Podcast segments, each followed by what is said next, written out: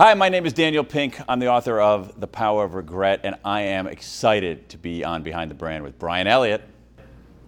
Everyone, I'm Bryan Elliott. Welcome to another episode of the show. Today is kind of unique and special. Uh, we're doing this live in front of a studio audience. If I had an applause sign, I'd say applause. We're excited to be here, and also um, I want to uh, give a special thanks to our sponsors, uh, WeWork, for providing the space. We'll, we'll take a little sponsor break maybe in the middle of this uh, uh, podcast or show to, uh, to, to make some other details. But um, Dan, I usually ask my guests, how did you get this job? Th- this job of being your guest, or just being a writer? This series is really it tells we tell origin stories. Yeah, yeah, okay. Let's bring it back to the chronology. Great. How did you get here? It's a long story, Yeah, and it's a non-linear story. we've got about an hour. So. And yeah, so and it's not that interesting of a story. But anyway, let me do it. Let me do it quickly. So I was born in Wilmington, Delaware, of all places. When I was five, my parents moved to Columbus, Ohio. They took me with them, them fortunately, and um, and I grew up in the Midwest. Uh, I grew up in, in Columbus, Ohio, and very middle class, middle middle of the road, and one of the formative experiences of my childhood, believe it or not, it's weird, it's just life is circumstantial, is libraries. I happened to live near a library in the little town that I lived in, it was a really good library. Columbus, the city of Columbus had a great public library system. The state of Ohio has one of the best library systems in America, and the reason for, yeah, woo, OH. Um, and one of the um, and one of the reasons for that is the, is because libraries are well funded in Ohio. And so um, so I went to the library a lot as a kid, and I don't think if I had had not, if I had grown up in a place that didn't have this robust public library system, I would not have become a writer. So that's like the that's like the, the really solid origin story because going to going to this these these cathedrals of books all the time and seeing this and saying, wow, it's so cool. Like somebody had something in their head and then they put it on a paper and then it got into my head. Whoa, that's crazy. Yeah. And like you learn stuff and you're entertained and you, you see different parts, you see, you see different things and it's like, wow, how cool would that be if one day there was a book, uh, you know, among the hundreds of thousands in this library that, you know, under P, you know, and, and truly when I had my first book come out, this is going to sound ridiculous, I, I'm totally not joking here. I was pumped when I realized I had a Dewey Decimal number. yeah, 332.74. Yeah. So uh, That's so, that's so cool. it's super cool.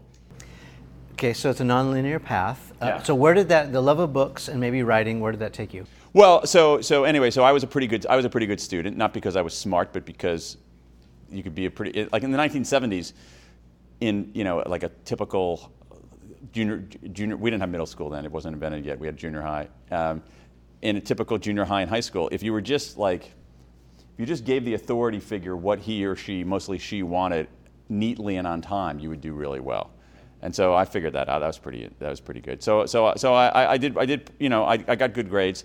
Uh, I, but I had a moment. I'll get. I'll tell you more of this origin story. So I had this moment when I was a freshman in high school, and I was assigned to write something for the school newspaper.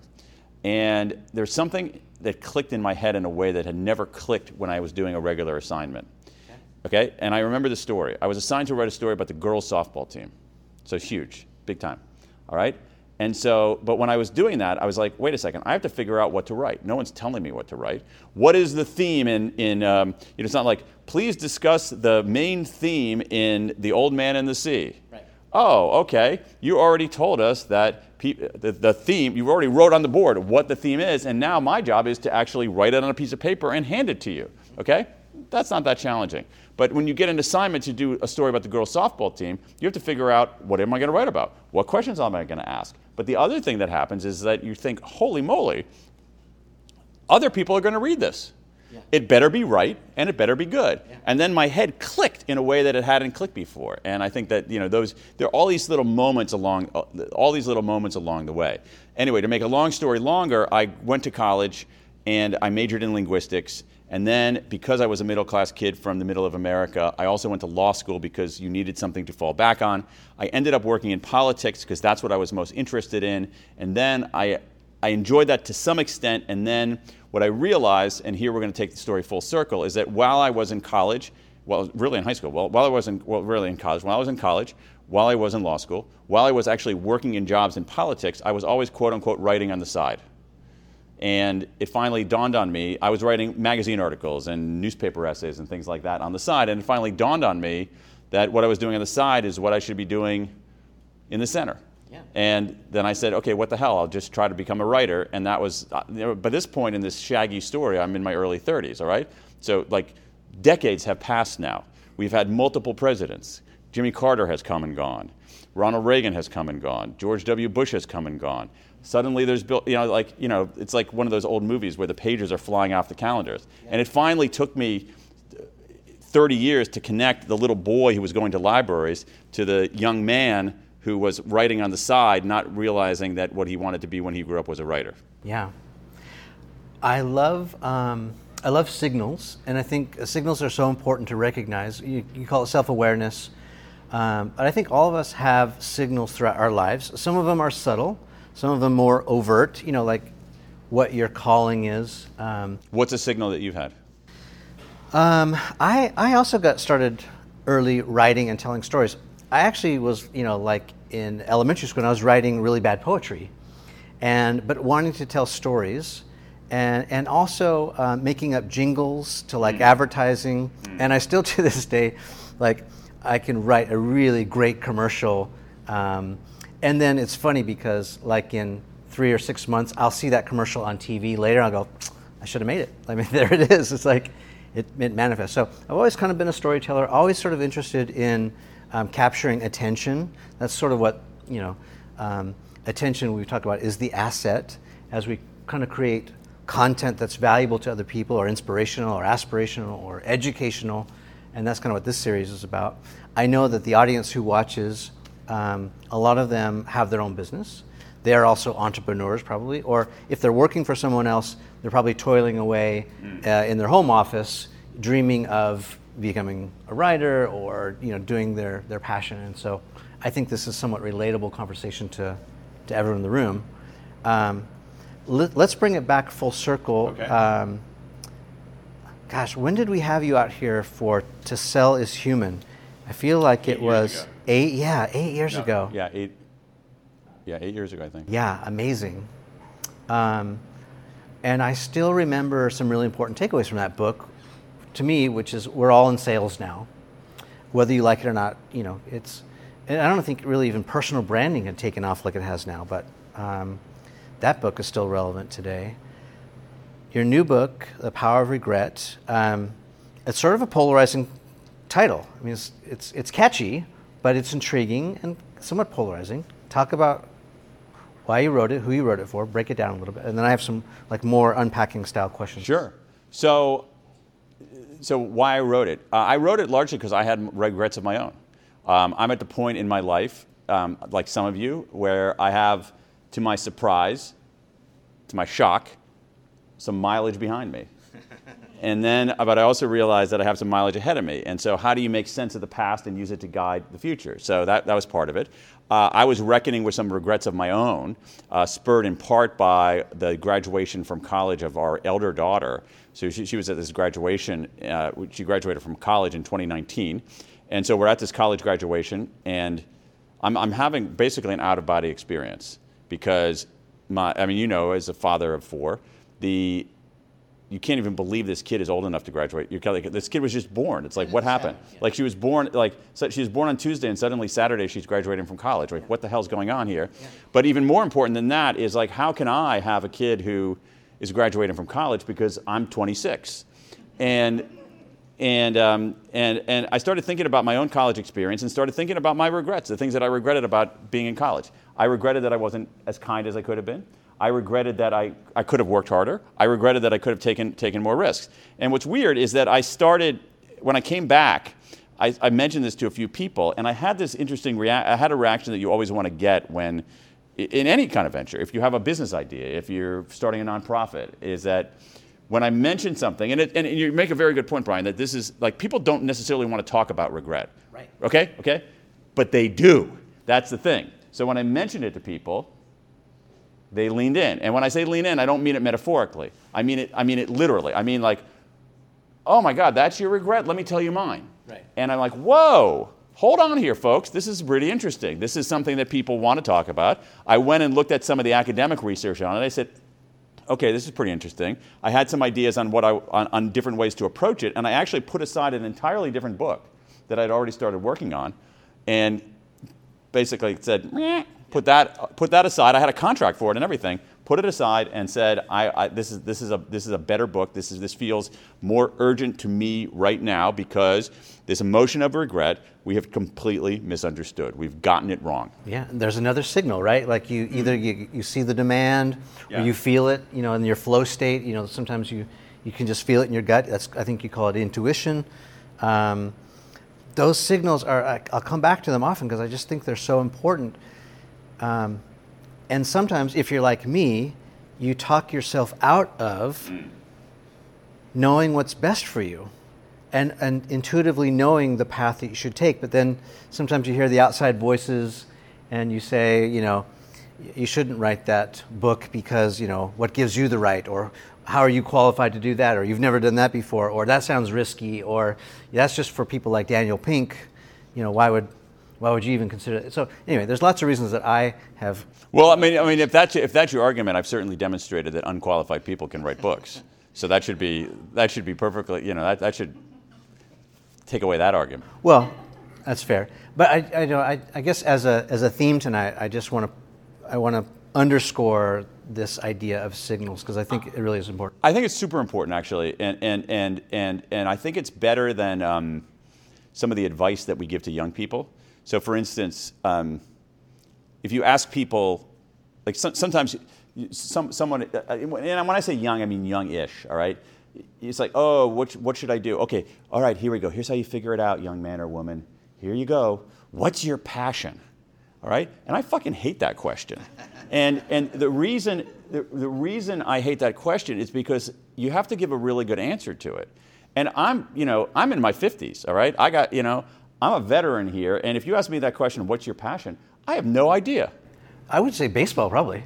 Baseball on some days, yeah. Drinking on other days. I mean, it depends, you know, stand up comedy uh, specials on Netflix on third days. I don't know. But, but I think it's a terrible question. And, and I think the real question, Bryan, that, you, that you you have is like, is the signal, I think the, the key signal is what do you do?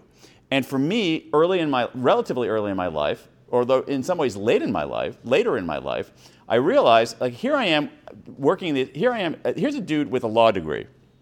Here's a dude with, who's working at fairly high levels of, of politics and government and in very, very demanding jobs. And I'm at my desk at midnight in my ti- the tiny little apartment my wife and I had in the Adams Morgan section of Washington, D.C., and I'm writing an article for Fast Company magazine in its early days, and I'm not getting paid. All right? That's a signal. All right? I, it took me a while to, he, to hear the signal, but that's a signal. It's not, I'm not saying, I didn't say, if you had said to me at that point, is writing your passion? I would say, I have no idea. If you say to me at this point, is writing your passion? I would say, I don't know. But what do you do? What do you do? That's the signal. That's what we should be looking for. What do you do when no one's watching? What do you do because it's who you are? What do you do because it's a full expression of the, your, you know, your being and, and your purpose? And those are the signals that we should be looking at. Yeah, and we were talking off camera too. I'll just add my two cents. I totally agree with you. Um, what do you do? And, and I'm going to answer this rhetorically first, and you can chime in. But like, what do you do when, you know, you produce that video or that show or you write that book, and 25 people show up, right? And my answer to that is, instead of focusing on what like Joe Rogan is doing, or you know, some of these people with massive audiences, it's really about the minimum viable audience or the minimum viable product, right? Like, so what's what's the right number for you to do it? And the way I answer that question is actually the reason I do this show is like I would do it without y'all. and and that's okay. I love that you're here, but I would do it without you, and and so I can't not do it. That's my signal. Like I can't not tell the story or produce the video or or talk and learn from someone else. It's just it's in me. It needs to come out. There needs to be a vehicle, a platform for that, and that's that's why I do it. And to me, that's my signal. It's like okay, this is what I should be doing. And if you're always looking for the signal of what the market, so it's, it's, it's a mix. So you want to listen to what the market is telling you. You do. You really, you really do. But you don't want to listen, listen only to that, Right. because sometimes the market is wrong, and uh, uh, you know, and also the, sometimes the market is not ready yet. Yeah. So, you know, and and also the thing is, is that it's that you know, and, and in some ways, I'm telling myself this, the that that you know, day to day, it's like if you want to try to get your idea out there, whatever it is, if you have a company, if you have a nonprofit, if you have a piece of art, if you have music, if you have video, whatever, it there's nothing the, the universe is not configured for you to deliver that to the world and have it be instantly accepted and embraced forever. Well, in fact, you should expect it not to be. Exactly. Eh, but you should, you, should, you should care enough about it that you will show up to a Barnes and Noble in Henderson, Nevada in 2001, where there were, there were chairs arranged for 50 people, and there were only three people who showed up. And one, as soon as I started talking, got up and said, Oh, I'm in the wrong place. All right? So, and, but, but, but, but, um, but, but, but dead serious. You know what you do in those situations, young men and women here? Because I'm going to school you here. You know what you do? You put on a freaking great show for those two people. Yeah. You sit down and you talk to those two people. You answer every single question you have. You bring it for those two people. Yeah. Yeah. And, and, and, that's how, and that's how you do it. And you try to be, you try to be, it's not easy. And I get, I get frustrated so many times. Uh, you, try not to, you try not to be daunted by only, by only that. Now, what you don't want to do is, uh, like, if, if something isn't, at a certain point, you discover something isn't working. That's another signal. Yeah. All right? And you don't want to escalate commitment to a failing course of action. But my experience has been, especially in creative professions and in um, um, even to some extent in entrepreneurial professions, is that that's not the problem. I, people, I think people bail too early. Yeah. Yeah, most of the time. There's uh, this book I read in uh, high school. It's that Napoleon Hill book, Think and Grow Rich. Yeah. And the only thing I remember from that book is the story of the gold miner. Do you, do you know the story? No. So apparently, if I'm getting it correct, um, during the gold rush, there's this person who was out mining for gold in California somewhere, and he's digging and he's digging and just, just nothing. And, you know, he's working his fingers to the bone. He's worked for years, and he's just like, you know what? This is bananas. It's just a bunch of dust and dirt. I'm out of here. Rocks. Abandons the mine. The next person comes in, basically picks up where he left, uh, leaves off, and after three more feet of digging, discovers like one of the biggest gold mines in California history. And so it's kind of what you're saying is, you know, you never know when you're three feet from gold. Um, the trick is to know, you know, when to cut bait, when to keep going, when to push through. I was also going to say that um, we started this show in 2009, 2010. We were early. No one was doing long form. I mean, a 30 minute video, are you kidding me? Three minutes is all people will watch, is what they told me, right? So we were a little bit early. Um, but you're right. I think it is about um, honing your craft, focusing in on those two people. If you only have two people watching, Uh, you know, I mean, crickets when no one's paying attention. That's a signal too, right? But um, it's super sage advice. But I want to know how you feel about this saying, like, Okay. no regrets. Like some people have it tattooed on their bodies, right? Yes, like this this idea of no regrets. That, that, that, they should regret that. yeah. Um, the, um, yeah, they should regret that uh, tattoo um, because it's a foolish philosophy and a terrible blueprint for living a good life. So I'm going to play the other side of the coin Talk to me. just for fun, which is, but Dan, you know, if I say that I have regrets, then that means I made mistakes and um, I'm not as talented as I think I am. And so, you know, what do you say to the person who doesn't want to go down that path because it's maybe the truth hurts a little bit? I would, well, I would say a, a number of different things. First of all, I would say, A, you're not that special um, because everybody has regrets.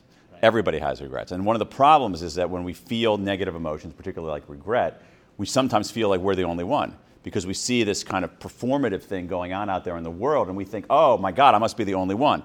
And that is complete nonsense. Everybody has regrets. There's, a, there's 50 years of research telling us this. The only people who don't have regrets, truly, are five year olds because their brains haven't developed um, enough. Because regret is actually this incredibly, requires an incredible kind of cognitive and emotional dexterity. Um, p- people with certain kinds of brain damage and sociopaths. The rest of us have regrets. And, and, and so you have to ask yourself this thing, this, this emotion of regret, which feels bad. If everybody has it and it feels bad, that's kind of weird, right? Because we're supposed to be pleasure seeking creatures, not pain seeking creatures. So everybody experiences regret, and yet it's unpleasant. So why do we have it? Here's the re- reason it's useful if we deal with it right. Regret not only makes us human, it makes us better if we deal with it right. We shouldn't ignore it, we shouldn't wallow in it, but what we should do is, is confront it. So, so to me, in some ways, that no regrets tattoo is saying no learning, no interest in improving. You know, and, and, that's, and that's foolish. No transparency, yeah. no vulnerability. Yeah. Yeah. Um, and, and, so, and so it's a really hideous and it's a really hideous and dangerous philosophy. And, and, and part of it, Bryan, I think, is that we haven't um, it, I'm interested in your point about signals. Okay, so let's come back to that for a second. We, we haven't been taught to deal properly with negative emotions, right? We've been t- sold this bill of goods that a good life is uni- has, a, has a singular valence. It's positive all the time, and that the way to succeed is to be positive all the time, to look forward and not look backward. And that is incorrect. That goes against what that, that goes against what we know from 50 years of social science. It goes, it goes against what we talk about as what, what, what we know from, from human nature. Yeah. And what we haven't figured out is that regret, our most prominent negative emotion, is a signal. It's another signal. It's a knock at the door. So you can say, uh oh, I'm feeling bad. I feel a regret because I made this bad decision, because I took this course of action, because I failed to, because I, I didn't start a business, because I started a business and it flopped, because I didn't ask somebody out on a date, because I had a bad first marriage. You can say, oh, that's a, it's a signal. Hello? All right? And so it's a knock at the door. So you have two, you can knock at the door and say, oh, I don't hear anything, blah, blah, blah, blah, no regrets. Um, or you can be so wigged out by it that you dive underneath the dining room table and don't, you know, and, uh, and so we don't want to ignore our regrets and we don't want to wallow in our regrets. We want to use them, to your phrase, as signals. They're signals. They're, they're telling us something. And when we do that, the, the evidence is overwhelming that, that processing our regrets properly has, it sharpens our decision making. I know we have a lot of entrepreneurs in the audience. The business of benefits are huge. It can make us better negotiators. It can make us better problem solvers. It can make us better strategists. It can bring better meaning to our life as long as we deal. This, this no regrets philosophy. I mean, I'm sorry to rant here. I'm actually not that sorry. Just recognize that it's annoying. The, um, the, um, the, this no regrets philosophy is. you make a point about vulnerability. It's, it's similar. This no regrets philosophy is presented as an act of courage, and it's not.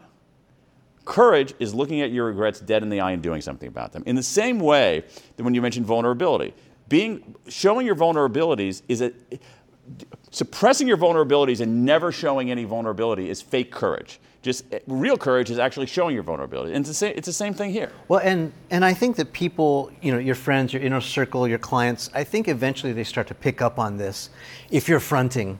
Like, there's no one that walks this perfectly straight line from A to Z and, and, you know cashes in their billion dollar check, right? It's like, come on, we all go home and you know we've got this fire to put out and that problem to solve, and then we got to pay the mortgage. You know, we are all basically in the same boat.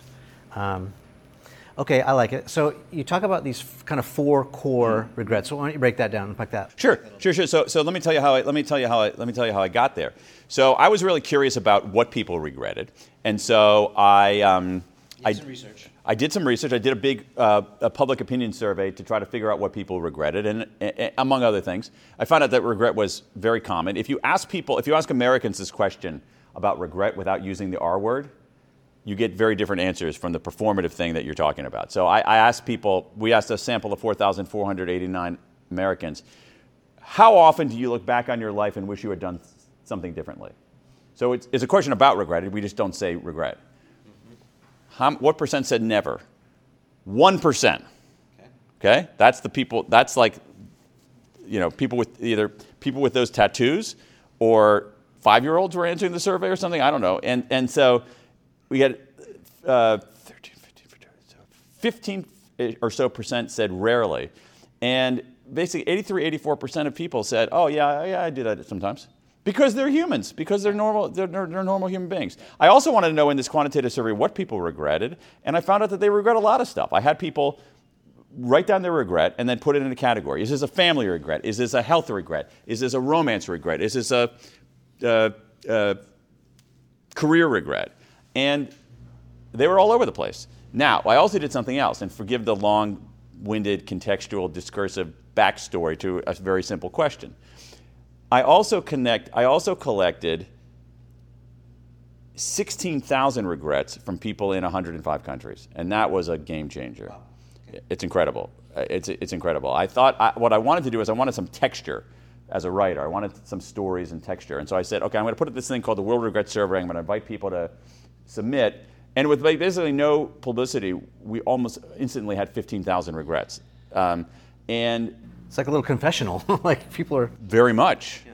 very much. Um, and what I found there is that when I started reading through these, these regrets, is that over and over and over again around the world, people had the same four core regrets, but it didn't. The, the, the domains of life were not what what mattered. What mattered was what was going on underneath the surface, this hidden architecture of motivation that people had. And so, so one big regret that people have is what I call a foundation regret. A foundation regret is if only I'd done the work.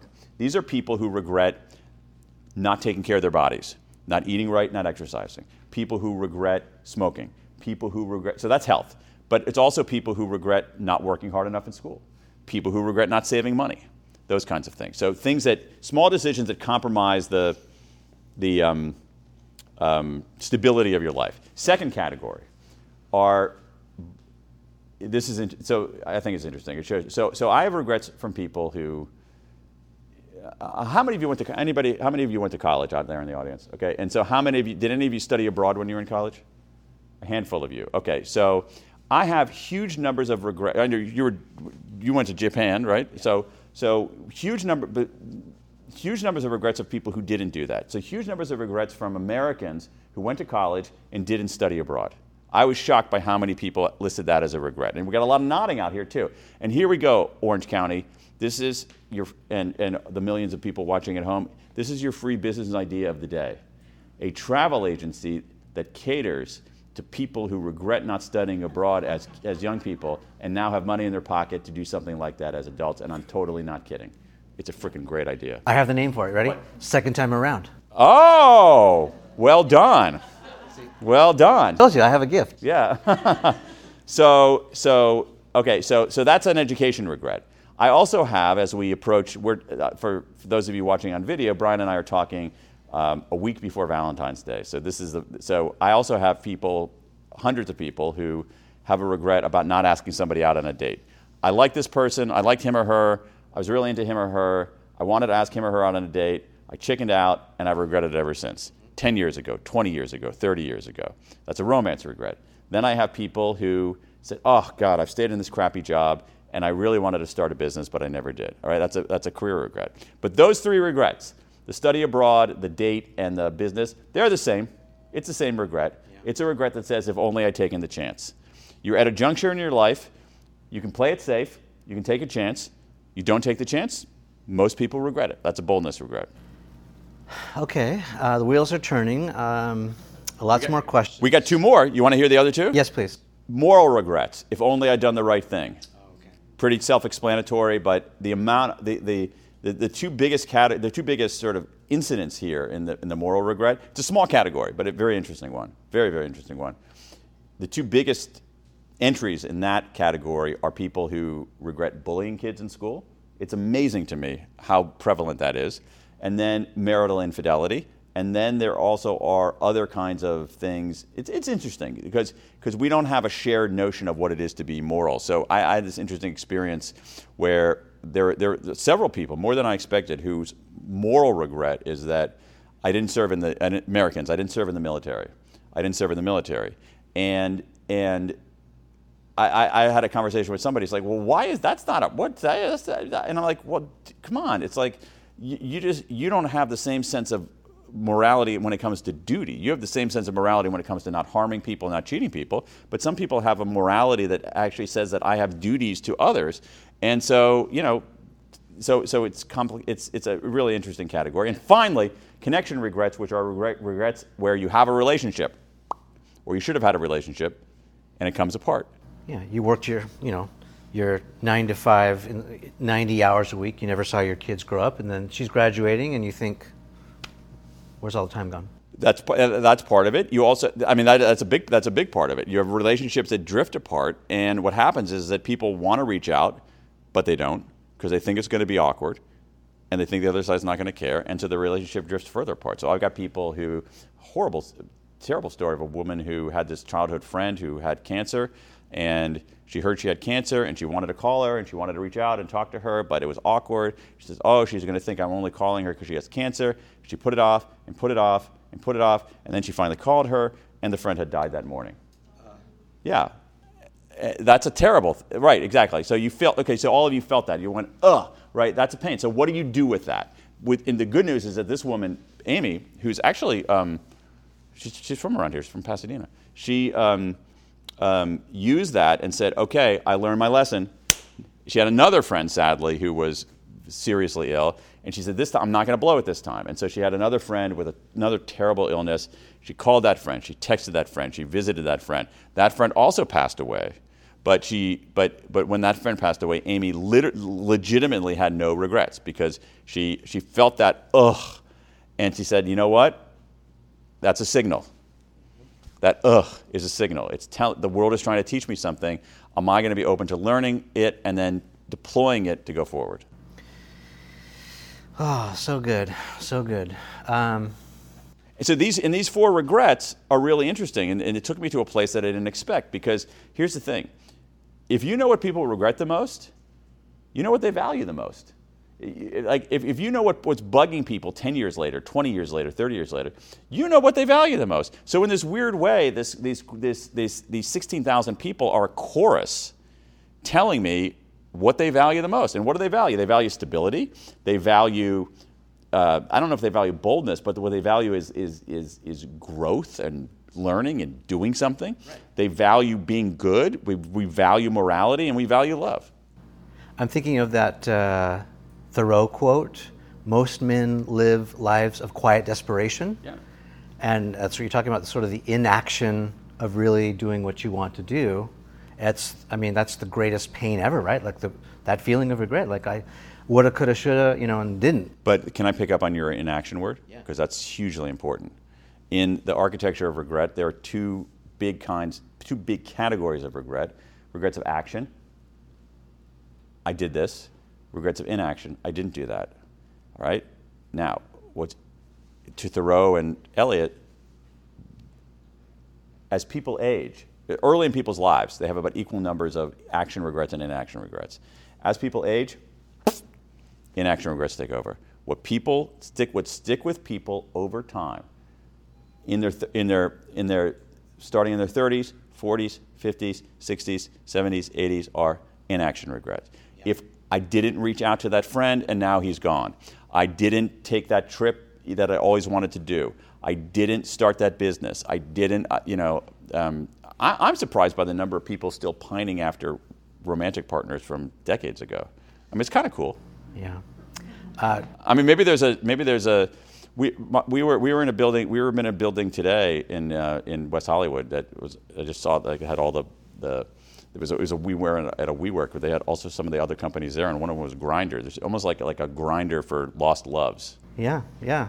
I mean, that nostalgia. That's not going over as well. I can tell. That's a signal I'm getting. I'm getting a signal that that's not going over that well. Well, I'm pausing because I'm, I'm thinking about this story that I shared with you. Um, and maybe I'll share it with a few people here because maybe it has some value um, and kind of tell that story of my dad.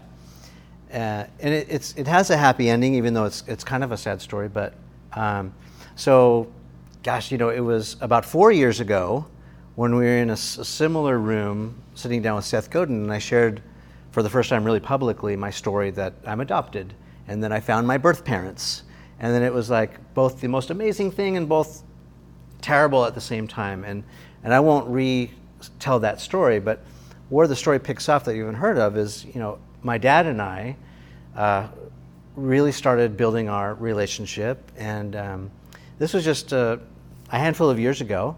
And I figured out, uh, found out that I have uh, half sisters. I mean, call them sisters, and we have this great relationship, and we're we're getting so much closer. And you know, a couple years ago she got married, and she asked me to officiate her wedding, and it's just just been this beautiful thing where I found this family that I didn't know that I had, and we're becoming you know close. And and so these are just you know like after not knowing them for 30 plus years, um, just such a cherished moment um, that we got to spend time together. Flash forward, you know, my dad has been, my dad was living with really bad back pain forever, chronic back pain. It was just almost unbearable. He could, he was all hunched over, couldn't stand up. And so he was 69 years old and elected to have back surgery. And he and I had this real, you know, heart to heart conversation. Like I said, at that point, I was calling him dad, which was terrific. And I said, uh, You know, you're 69, you're not in the best health. This is sort of rolling the dice here. Are you prepared for the worst to happen? He said, what I'm, what, how I'm living right now is not a quality of life. So yes. And I said, you know, I think if I were in your shoes, I would do the same thing. I think you should go for it. So he has this pretty invasive back surgery, and he comes out flying colors. I flew to San Francisco to, to meet him and see him, and I'm standing by his bedside, and he's giving me two thumbs up, and I kiss him and say, okay, I'm, I feel good. You're in good hands. Uh, surgery was a big success. I fly back to LA and I see a picture of him standing up for the first time straight, and again, you know, thumbs up. And he's walking and physical therapy, and then maybe a, a couple days later, my sister calls and says, "Dad's not doing great. He got an infection. It was totally out of the blue, and within hours, he was gone." And so I think about this idea of regret. Um, that I, I feel so grateful. I mean, it's, uh, it's painful to think that the irony of us being so separated for so many years and then being reunited and then him being taken away from me again so quickly. And I'll tell you that he did have that regret of inaction. Mm. And almost every time we would see each other, he would apologize. Mm-hmm. Like, I'm so sorry I didn't reach out sooner. I'm so sorry we didn't, I didn't get to see you grow up. You know, didn't get to coach your little league and, and see you graduate from college and all, all these things. And I said, Dad, it, you know, that is the past. Like, let's focus on right now, building our relationship. And that's what we did. Like, he taught me how to make a proper omelet. And uh, he was in the wine business, so he taught me about, you know, all, all of the intricacies of food and wine pairings. And he's this world traveler. He told me all these great stories, and um, I regret that he can't show me around Italy because he, you know, he knew Italy like the back of his hand, and, and tons of other places around the globe. And when people hear that my, my dad passed uh, the way he did, they they say, oh, "I'm so sorry for your loss." so, and, and I am sorry. It's it's it's a very complicated emotion, but at the same time, I feel so happy that. Uh, we spent so much quality time together. It wasn't about the quantity, you know. And I know that he would probably say the same thing that, you know, we made amends, we had this father son relationship, and so that, you know, that taking the action, it made all the difference. Good stuff. Yeah, but here's the thing imagine, imagine the reverse scenario where neither one of you reached out. Right. Yeah. Right. That's the thing. Like, like with these connection regrets, the lesson is, is, is plain as the nose on my face, which is always reach out if you're at a juncture, for me, the lesson of the connection regrets is if you're at a juncture where you're saying, should I reach out or should I not reach out? Being at the juncture has answered the question reach out. I do that on a micro level with my son, who's a teenager. He's 13, 14. He just turned 14. And I, like, I'll walk past his room and I'll get this gut feeling like I should just tell him I love him or just come up and give him a hug. And sometimes I'm like, I fight the feeling like, ah, I'm too busy, or he's going to think that's weird and then I push back and go, no, no, I need to take this opportunity and just do it.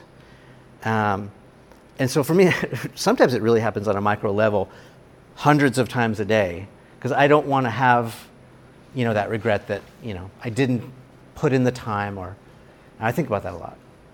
So what do we do with the regret? Where do we put it? There's a place to put it, right? Talk about that. Well, I mean, what we need. Okay, so re, let's say we've already determined that regrets are signals. So what do we do with the signal? The signal comes in. Beep beep beep beep beep. What do you do with it? All right. So one thing is that is that again, we're we're we're. It's interesting. I want to pick up on one thing you said about confessional because religions sometimes do a decent job of dealing with negative emotions. At least they have traditions and things to help us deal with negative emotions. So take a, take a negative emotion like grief. All right. Um, imagine imagine if you imagine if you said you had a tattoo that said no grief. All right. Imagine a world without grief. It's a world without love, right? I mean, it's, it's, it's almost unimaginable, right? And so, eh, but, but grief is terrible. Grief is a horrible thing. You understand that from your own story, right? So grief is a horrible thing. So we have religious traditions that help us process grief. And to some extent, we have religious traditions that help us deal with certain kinds of regrets. Uh, Catholicism, uh, uh, confessional, repentance. Uh, in Judaism, um, a Day of Atonement. But in secular society, we don't know what, like, what do we do with these negative emotions? And so the first step is something called self-compassion, which is the work of pioneered by Kristin Neff at the University of Texas. Self-compassion is pretty straightforward and simple. Here's what it is. I was going to be kind of sassy and say, I know what you do. You just bottle them up and, and put them in a compartment someplace. Never talk about them again, right? That's what I do. Precisely. Push it down, suppress. Right, right. It's like that. Um, it's like that. Uh, that song from the Book of Mormon. You know, um, not the, the not the, the religious text, the stage play. The um, uh, uh, turn it off like lights. Yeah. Okay, Yeah, thanks. yeah. I, I, I find myself numbing or um, trying Bad to es- escape all the time Bad idea. with, you know, working too much or, you know. Don't ignore your regrets. Don't wallow in them. Use them as signals. When the signal comes in, number one, practice self-compassion, which it sounds a little gooey, but there's some really good science behind it. Basically, what it is is this: treat yourself with kindness rather than contempt. The way we talk to ourselves is often brutal. We talk to ourselves in ways that is much more lacerating and cruel than we'd ever talk to anybody else. Don't do that. Yeah. Talk to, treat yourself with. It's like that old joke, right? The guy goes to a doctor's office, says, "Doctor, it hurts when I do this," and the doctor says, "Don't do that." Um, treat yourself with kindness rather than contempt. The other thing is that recognize that, that your regrets are part of the human condition. You're, you're not that special. We, we tend to think that somehow like we're enduring something that has never been endured by any other human being on the planet. When in fact, if I have regrets about kindness, lots of people have regrets about kindness. Well, maybe that's an indication that we're, we're comparing ourselves too much because we look at, you know, Daniel Pink out there, how successful, best-selling author, and you think, you know, that's not me, right? And so I think maybe it's a comparison thing when we start to beat up on ourselves because we assume, like you said, that we are special and that we ought to be like that person. No, but we also we also feel like we also feel like like somehow our suffering, uh, such as it is, is somehow unique, and it's not. Like it's part of the human condition. Everybody has these kinds of regrets. And the other thing is, is that we have to do so. So treat yourself with kindness. Recognize that, like everybody has these kinds of regrets. And the other thing is like is actually look at these decisions that you've made, not as kind of final judgment on your worth as a human being, but as a moment in your life. And so when you do that, self compassion allows you to move to the next steps. And, and one of them is, and you, you know, anticipated it. So, so we have self compassion. The second thing is, is disclosure. Disclosure. I mean, there's a reason that Catholicism has a confessional. Because what, is, what, is, what does disclosure do? Disclosure is an unburdening. So you feel better about that. But there's also something, but, but even more than that, there's something cognitive going on here, something really important in our brains. Negative emotions are abstract, they're blobby, they're amorphous, like, oh, oh, oh, you know, they kind of go, go around like that. And, and that's why they're kind of, they feel kind of menacing. But if you take those negative emotions and convert them into words by talking about them, by writing about them three times, you know, 15 minutes a day for three days, you're taking this menacing thing and converting it into concrete words which are less menacing. Yeah, you get it off your chest. Yeah, but it's, it's, it's, it's also, you're, but it's also sense making. You're taking something from abstract and making it concrete, and you can begin the sense making process. The other thing, which we also screw up, is that we think when, we were talking about this earlier, we think when we disclose our mistakes and our vulnerabilities, people will think less of us. We really do, we fear that. And we're wrong. Okay, I'm pushing back on this because when I used to have a real job, mm-hmm. and before you know this life, having my own business as a production company, maybe some of you don't know, I worked at a big Hollywood studio in you know called Universal Pictures. And I'm telling you, if people found out that you made a mistake, you know, your neck was on the chopping block, and I mean, you got punished. Like either you got demoted or you got, you know, shunned somehow, uh, or some people got let go because you know these mistakes were big enough, fire, fire, fireable offense. But is that what you're talking about? No, I, I, I, that, that sounds like that sounds like a terrible place to work. It that, was yeah, and and, and a place that isn't going to produce it is, and it's not going to produce anything anything of, of high quality. It, it goes it goes against one of the fundamental precepts of everything we know about organizational psychology, which is that the, the, the, the places where people do their best work, the organizations that do their best work, are places that have psychological safety, where you actually don't fear that. That psychological safety is the cornerstone of most successful organizations. Yeah, it was cutthroat there. I mean, Yeah, everyone, you know, crabs in a bucket. How they say, you know, the tra- crab, crab is trying to crawl out of the bucket. You know this analogy, you know, and the other I crab's mean, trying to pull it back down. It's, it's terrible. So so so um, um, but we so so you want to you want to disclose, and then finally you want to you want to extract a lesson from it. That's that's that's that's key. And the way that we extract lessons from these things is by having some distance and some remove. We're we're better at solving other people's problems than we are at our own.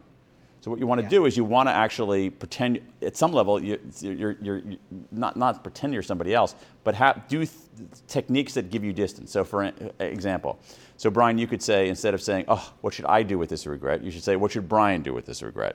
Sounds crazy, but that kind of linguistic self-distancing is can be can be super valuable. You can do things like this. You can actually use our incredible powers of time travel, go into the future, and say, "Okay, what should what does future Bryan five years from now want current Bryan to do?"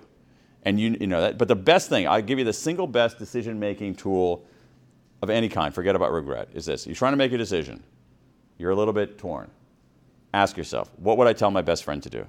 And when you do that, everybody always knows. or your kid, right? You- You're not going to come down so hard on your kid. You're going to say, "All right, you ran this race. You came in third. That's awesome. You know, you beat your best time. You know, so far. You, you came in third. That's great. You know, maybe you evaluated. You know, whatever, but you don't come down hard on them. No, and so so what you so so here's the thing. So so, so think of it this way to, to, to, to summarize: inward, outward, forward. Inward, treat yourself with self-compassion. Outward, disclose it to make sense of it um, and to build affinity. Uh, forward, uh, take a step back and ask what you, you tell your best friend to do, and that's how we do it. And that and that way that you can have that. That's that's that's why you have this woman, Amy from Pasadena, who had this terrible regret. And, and, and what she did is uh, she said, okay, I'm probably not the only one who did this. She talked about it and she said, I learned a lesson from it. The lesson is always reach out. And then and suddenly she's, she's leading a better life. I I like this idea. Sometimes you win, sometimes you learn. And I also like Yeah. this idea of, of journaling about your, let's call them losses. You know, you have wins and you have losses over here, or lessons, if you want to call them L lessons. Um, and that you don't have to show to your boss. Um, or or even show it to your wife, necessarily. You can keep that kind of private journal of wins and losses. I'm joking about my wife. Um, she's very supportive. Hi, honey. Uh, but no, you can keep that confidential because I think there is a time and a place for disclosure. It's a, Yeah. it's, a good, it's, a, it's a good point because some people are skittish about disclosure. And, and the thing about disclosure, so, so you're totally right. What the research tells us, look at the work of James Pennebaker, also at the University of Texas, that, that writing about, it's, it's fascinating that you, can, you don't have to, that, that part of the disclosure is the converting of them into language to begin sense making. And so writing about your regret privately for 15 minutes a day for three consecutive days, very that's a that's a that's a that's a that's a that's a proven technique. I'll give you another one. Um, this is the idea of Tina Seelig at Stanford University. She calls it a failure resume. And so what you do is like you know everybody has these. Everybody has most people have res, most professional people have resumes, and there's a list of all of your accomplishments and accolades and how great you are and all that. Um, she suggests doing the, the flip side of that, which is make a compilation of all of your screw ups, your flubs, your failures, your setbacks. Um, and I've done this, and, and I'm not sharing it. And you, you list it, you list all those things, and then you say, okay, what lesson did I learn from it, and what am I going to do about it? And that's a great, that's a great technique. Yeah. Did not invest in Apple in 2001. You know, something like that. Yeah, there were there were a few, uh, not as many like that in the World Regret Survey, but there were a few. Like if you go into my database and search like Bitcoin, you get a few people Yeah. saying, "Oh, I should have bought Bitcoin when it was blah blah blah blah blah." You know what I'll tell you too from my own experience is sometimes those regrets or what- what I have in the, the learn column, they turn into win column because so I cut the cord from my perfectly good job in November heading into December of 2007. So I don't know where you were in 2000 late 2007 heading into 2008, but I had no idea that I was sailing into the perfect storm. Right. So I cut the cord and I said, I declared I'm starting my own business. I'm so excited. I'm, you know, I've got some money saved. I no longer need this, you know, ongoing salary and health, health benefits. And 2008 is going to be the best year ever. and then, you know, I got punched in the mouth with the re- recession.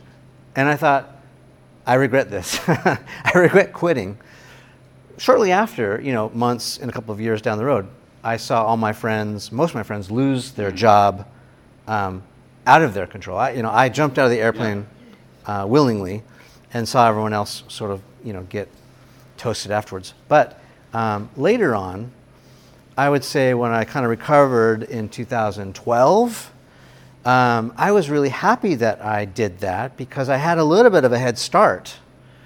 And I thought, well, gosh, I know, at least I went willingly and I had a little bit of time to sort of get my ducks in a row.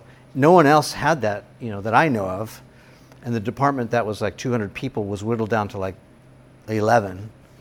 Um, so anyway, so you know, I, I did regret that at one time, and then I came back and, and I, I thought, oh, well, it kind of turned out okay. So things can shift around, yeah. Well, I mean that's part of. I mean that's a, that's a, it's an interesting point because if you do your failure resume as I did and you look for lessons, in some cases, there isn't a lesson. It's like some things just don't work out. Yeah, that just Sometimes it's just bad luck. Like it's not. Yeah, and so and actually sorting and that, but that sorting process is super important.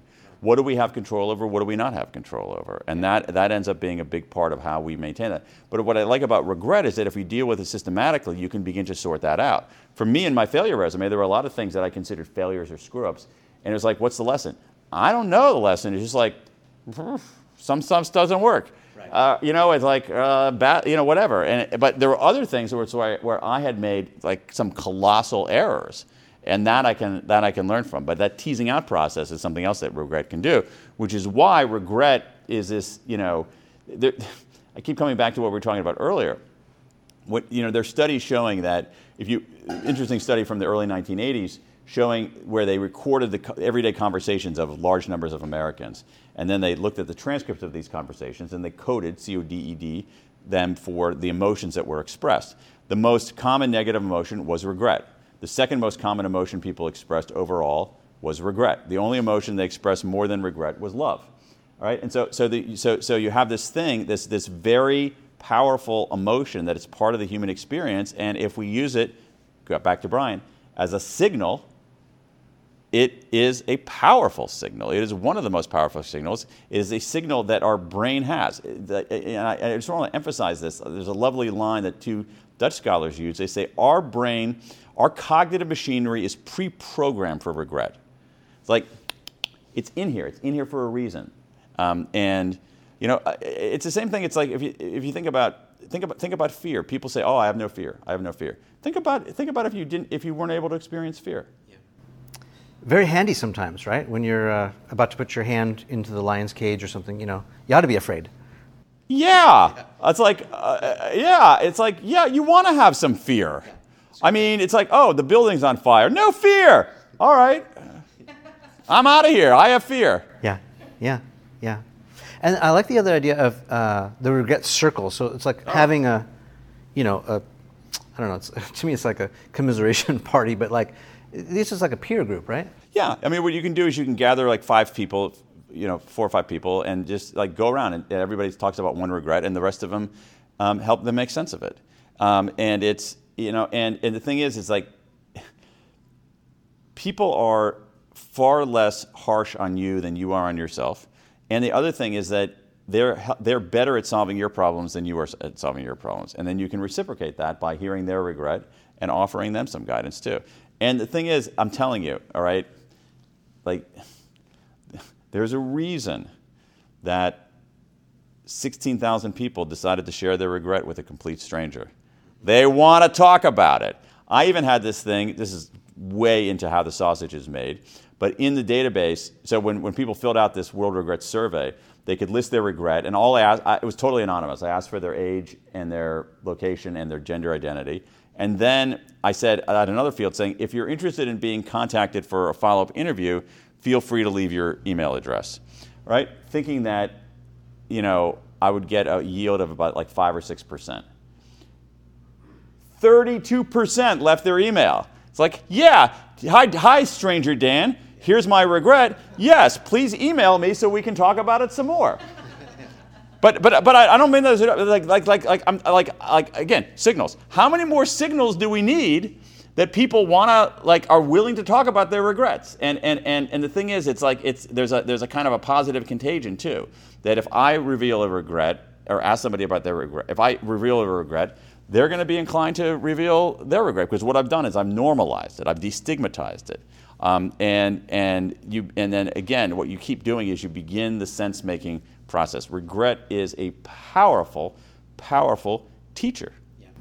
I like this, and you know, I, I would maybe uh, summarize it by like normalizing it's okay not to be okay, right? It's okay to have these regrets. We, it, it's, I'll see you and raise you it's essential that we have these regrets. It's essential that we have these regrets because that's how we learn.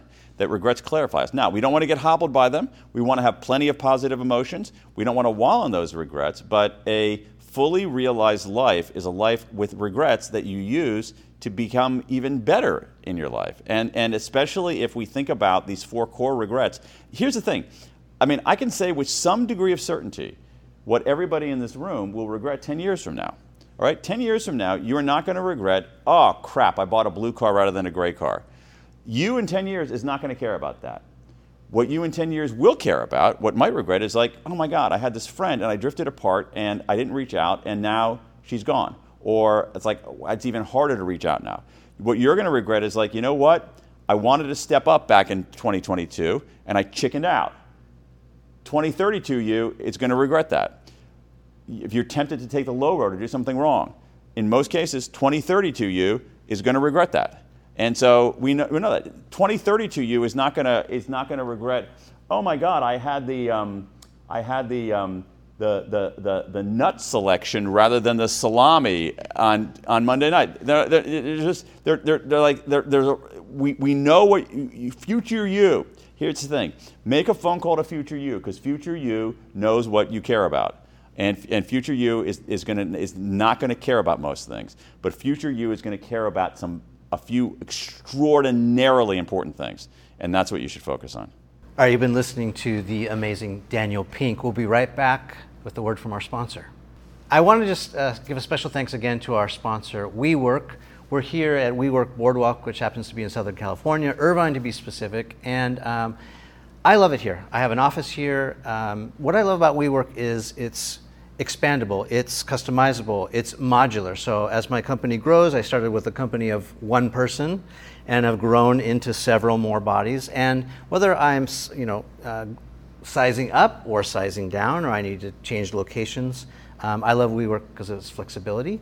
Um, I also love the community and the environment. So everyone who works in this building and other WeWorks around the world um, they seem to be very collaborative and uh, pretty much like me. They own their own business or they're entrepreneurs, and it's one of the things I love most about it. The other thing is, if I want to, you know, travel to New York or London or wherever else there's a WeWork, I can, you know, jump in an office, get a conference room, take a meeting, you know, work for the day, and it's super flexible that way. So. Uh, highly recommend it. I'll leave a link in the description so you guys can uh, either get your own tour or schedule uh, with a WeWork person in your neighborhood. It's, it's phenomenal. And they have you know, even little hot desks so you can work at one of these desks, or you can get your own little private office. Um, highly recommend it. So thanks very much, WeWork. All right, as we sort of round third and bring it home, using a baseball metaphor, um, give us some parting advice, Dan. So now we sort of know like what's happening. We know a little bit about what to do, but like maybe like summarize, give us some homework. Like I want to know I've got this regret, you know, it's right here. I, I know it. I don't want to share it, because it's kind of private. Um, but what what should now? What's your best? Um, I'll give you I'll give you a homework assignment if you have a if you if you have a big regret. Truly, write about it for 15 minutes a day for three days. No more than 15 minutes and no more than three days. Don't wallow in it. Don't don't bask in it. And then once you do that, ask yourself if my if I was reading this from my best friend, what lesson would I tell her? It teaches her, and what would I tell her to do next? And I'm telling you that simple thing. And and, and if, if three days of 15 minutes is too much in some cases, one day of 15 minutes is, is enough. Um, and, and, and, but again, I, I, I, I, I want to actually sort of nudge people a little bit to talk about their regrets a little bit more openly because you're going to feel better. People are going to be receptive to it, and it leads to a very, very rich conversation. And, and one, of the things, one of the things right now, especially coming out of this pandemic, is that we've been sort of starved for contact and we've been removed from people. And let's be when we're sort of doing this reboot in our connections with, with other people let's do a reboot that begins with honest authentic conversations not the kind of performative bullshit that we sometimes engage in. Yeah. so find a friend your brother or sister your child you know someone that you can trust and start sharing. Amen. I love it. We're going to take a couple questions from the audience now uh, and so right back here in the gray suit. Daniel is his name. Yes, Daniel. Okay, so Daniel Daniel wants to know um, uh, what's your take on. Okay, so he was talking about passion. It's just another emotion. What's your take on purpose? And can your regrets lead you to purpose? Purpose. Okay, um, it's uh, it's an interesting question, Daniel, because. Uh, I, I've written seven books, and through no fault of my own, every single one of them seems to always come back to purpose and meaning. I'm not seeking that, but it's just when you follow the facts, when you follow the evidence, when you talk to people and hear their stories, it always seems to lead back to that. So I think, and, and then there's also some incredible research showing uh, in, in, uh, in organizational behavior, organizational psychology, showing that uh, purpose is the most cost effective performance enhancer we have in organizations, bar none. All right? So, can your regrets lead you to purpose? Absolutely. They can lead you to purpose because, what, because here's the thing that regrets do they instruct, but they also clarify. They tell us what's really important. And, and if you listen to your regrets, use them as signals, they can, they can actually clarify your, your, your, your, your purpose. And, um, and I, I do think that we are, are in some ways, um, I'll give you, I'll give you one technique. I'll give you, I'll give you a tactical thing that I do. Um, um is each, I try to have more conversations couple times a week, I try to have, I try to turn a how conversation into a why conversation. So if I'm explaining to some, if I'm working with someone, okay, here's how you do that. Here, or even myself, here's how you write that paragraph. Twice a week, I try to turn that into a how conversation. Okay, here's why we're making that phone call, right, rather than how.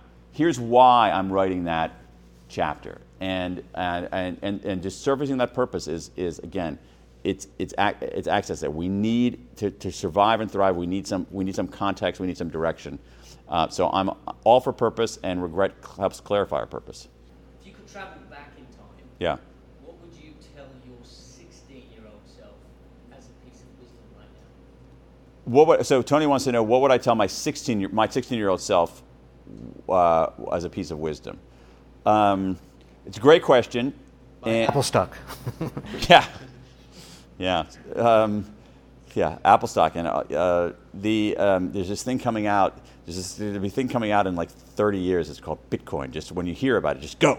Um, the, um, um, I would tell my, th- uh, it's, it's an interesting question because I think my 16 year old self wouldn't have listened to me, um, which is a problem.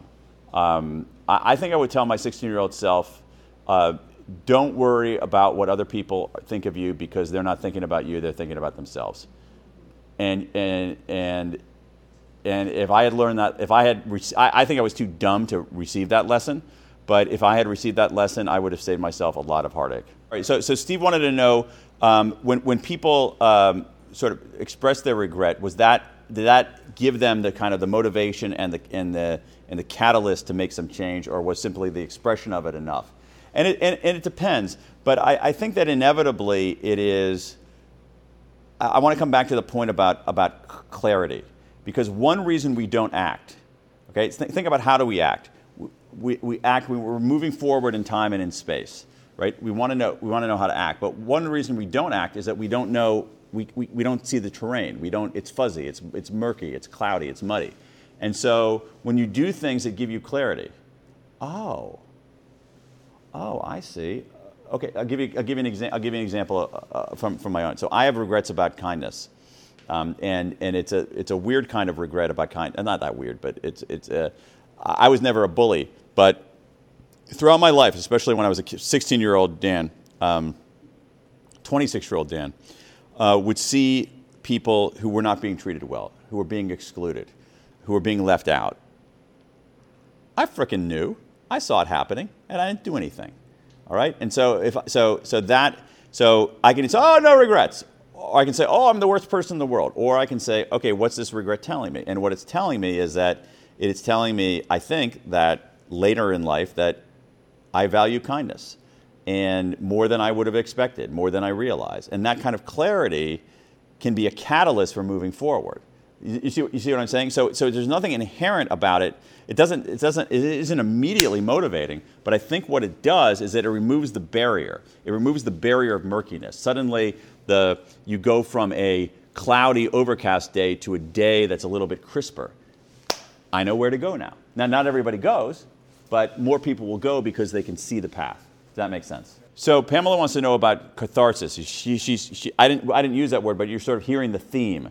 She's, she's hearing the theme of catharsis, and I, I think there's something to that. I mean, I do think that I do think there's something that, that there's something cathartic about disclosure, um, but I think actually disclosure is even more than that because going back to what Steve said, it isn't simply like I'm taking off this heavy cloak. Okay, I think that's part of it, but I also think that part of it is, and, and, I, and I mean this in looking at the research, that when you convert these things into language, you, they're less menacing. All right? So it's not only that you've thrown it off, there, it's, it's less fearsome. I'll give you a really interesting piece of research led by Sonja Lyubomirsky at UC Riverside here in Orange County. Isn't, is that in Orange County? No? Riverside County. Riverside County, same thing. Um, Southern California. Um, It's a big state. yeah, it's a big state. Yeah, um, the um, um, she found that when people write about negative emotions, they defang those negative emotions, right? But what about if you write about your positive emotions, your positive positive experiences? Write about negative experiences, they become less menacing. All right. Part of it is catharsis, but part of it is sense making. Now, what happens when you write about positive experiences? No. See, Pamela says they amplify. They're less positive. Why? Because with positive experiences, you kind of like the amorphous, general, mysterious thrill. If you start saying, if I start saying, oh, let me, uh, let's say I had a great dinner, like, a, like my kids were home and we had a great family dinner, and I was like, okay, let me go write about why this was so great. And I'm like, oh, uh, oh. You know, it, it, it become, you sort of drain that. And so for positive emotions, you want that mystery and thrill. For negative emotions, you want to actually, def, you, you, you, convert them into con, from abstract to concrete because that makes them less fearsome, less terrible. So don't write about your positive experiences. Honestly, just enjoy them, revel in them, love the mystery and the thrill. Don't try to make sense about why you had like a great date last night or why you love your kid. Just revel in it. Yeah, well, gratitude, gratitude, is, gratitude is interesting. I actually think that gratitude is, is less about a positive experience and more about kind of taking stock of your life. Um, and so, and I think it goes to the point about purpose. That is, when we, when, when we, it, it, does a lot of things. First of all, it's an, gratitude is an antidote to narcissism that all of us are risk, all of us risk falling into. So gratitude is a narcissism antidote. The other thing is that gratitude is, is a reminder of our, of our, of our purpose. Um, and, um, um, and, you know, and the, what, what, it, what it also does is that it actually, gratitude is a, is a powerful, uh, it, it's also a clarifier in that we think, oh, what am I grateful for? When I, when I understand what I'm grateful for, I understand what I, what I value the most. Well, I think it also is, um, it's a good exercise when you're taking inventory because uh, whether you're feeling lousy about yourself or you think you're failing or you have these regrets, that just may be a distortion. That may actually not be the case. And when you start to take inventory of the things that you're grateful for, the things that you have and don't have, yeah. perhaps there you get a little bit more clarity there. not Yeah, yeah. not You- that the regret you goes sort away. Of like, you sort of like like okay, let's okay. So so like like like if you uh, I mean if you want to successfully if you want to accurately evaluate a business, you don't look only at the liabilities. You look you know you look at the assets too. You, but you don't look only at the assets either. You, you know you got to you got to have a balance sheet. That's why they call it a balance sheet. Oh, so the question is, um, tell me your first name. Clark, Clark um, reminded me uh, that I regretfully went to law school as a misguided young man, and he wanted to know whether I had a, whether the legal training changed the way you um, change. Uh, uh, so I had to unlearn any of that in, in, in terms of uh, writing for the kind of writing I do now. It's an interesting question. Um, yeah, probably a little bit because, um, um, like a lot of legal. Well, it depends on the kind of legal writing, but but a lot of legal writing is um, is purely about argument, and especially like like it's like, like writing briefs. It's purely about argument, and and the kind of writing I do, you want to have argument. You want to have argument, but you want to have emotion. You want to have a narrative. You want to have scenes. You know, so it's it's it's a little bit it's a little bit more like that. Um, the other thing is that in legal writing, um, there is not a penalty for being boring. And in the work that I do, there is a huge freaking penalty for being boring. So, um, so I think that's, I think that's, a, I think that's a big part. The one thing that I, I do think, in, re- in reflecting that the legal, that legal training gave me, is the ability to, in your head, make both sides of an argument. I think that's actually something that, that legal training actually does, does pretty well. So, so, so it would be things like if you, if you have, um, you know, it's like you, you're, you're sort of forced to say, okay, so do, do- like take whatever uh, you, you can. I can I can I can try. I can usually make an argument for even something that I don't believe in. Now I don't do that publicly, but knowing I, I don't I don't do that as a as like a I, I do that as an exercise, saying, okay, so what are the arguments? If, if I'm going to if I'm going to disagree with myself, what are the arguments that I would use to knock down my argument? I, I think that's a pretty good skill. But beyond that, it's um, I mean, I could have learned that and not spent three years and huge amounts of student loans. All right, we are we're about at the end of our night. So uh, why don't we give a nice round of applause to Dan?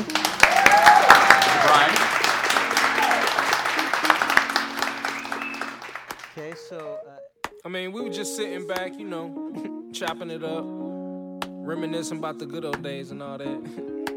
you know, tracking my roots, where I came from and where I'm going.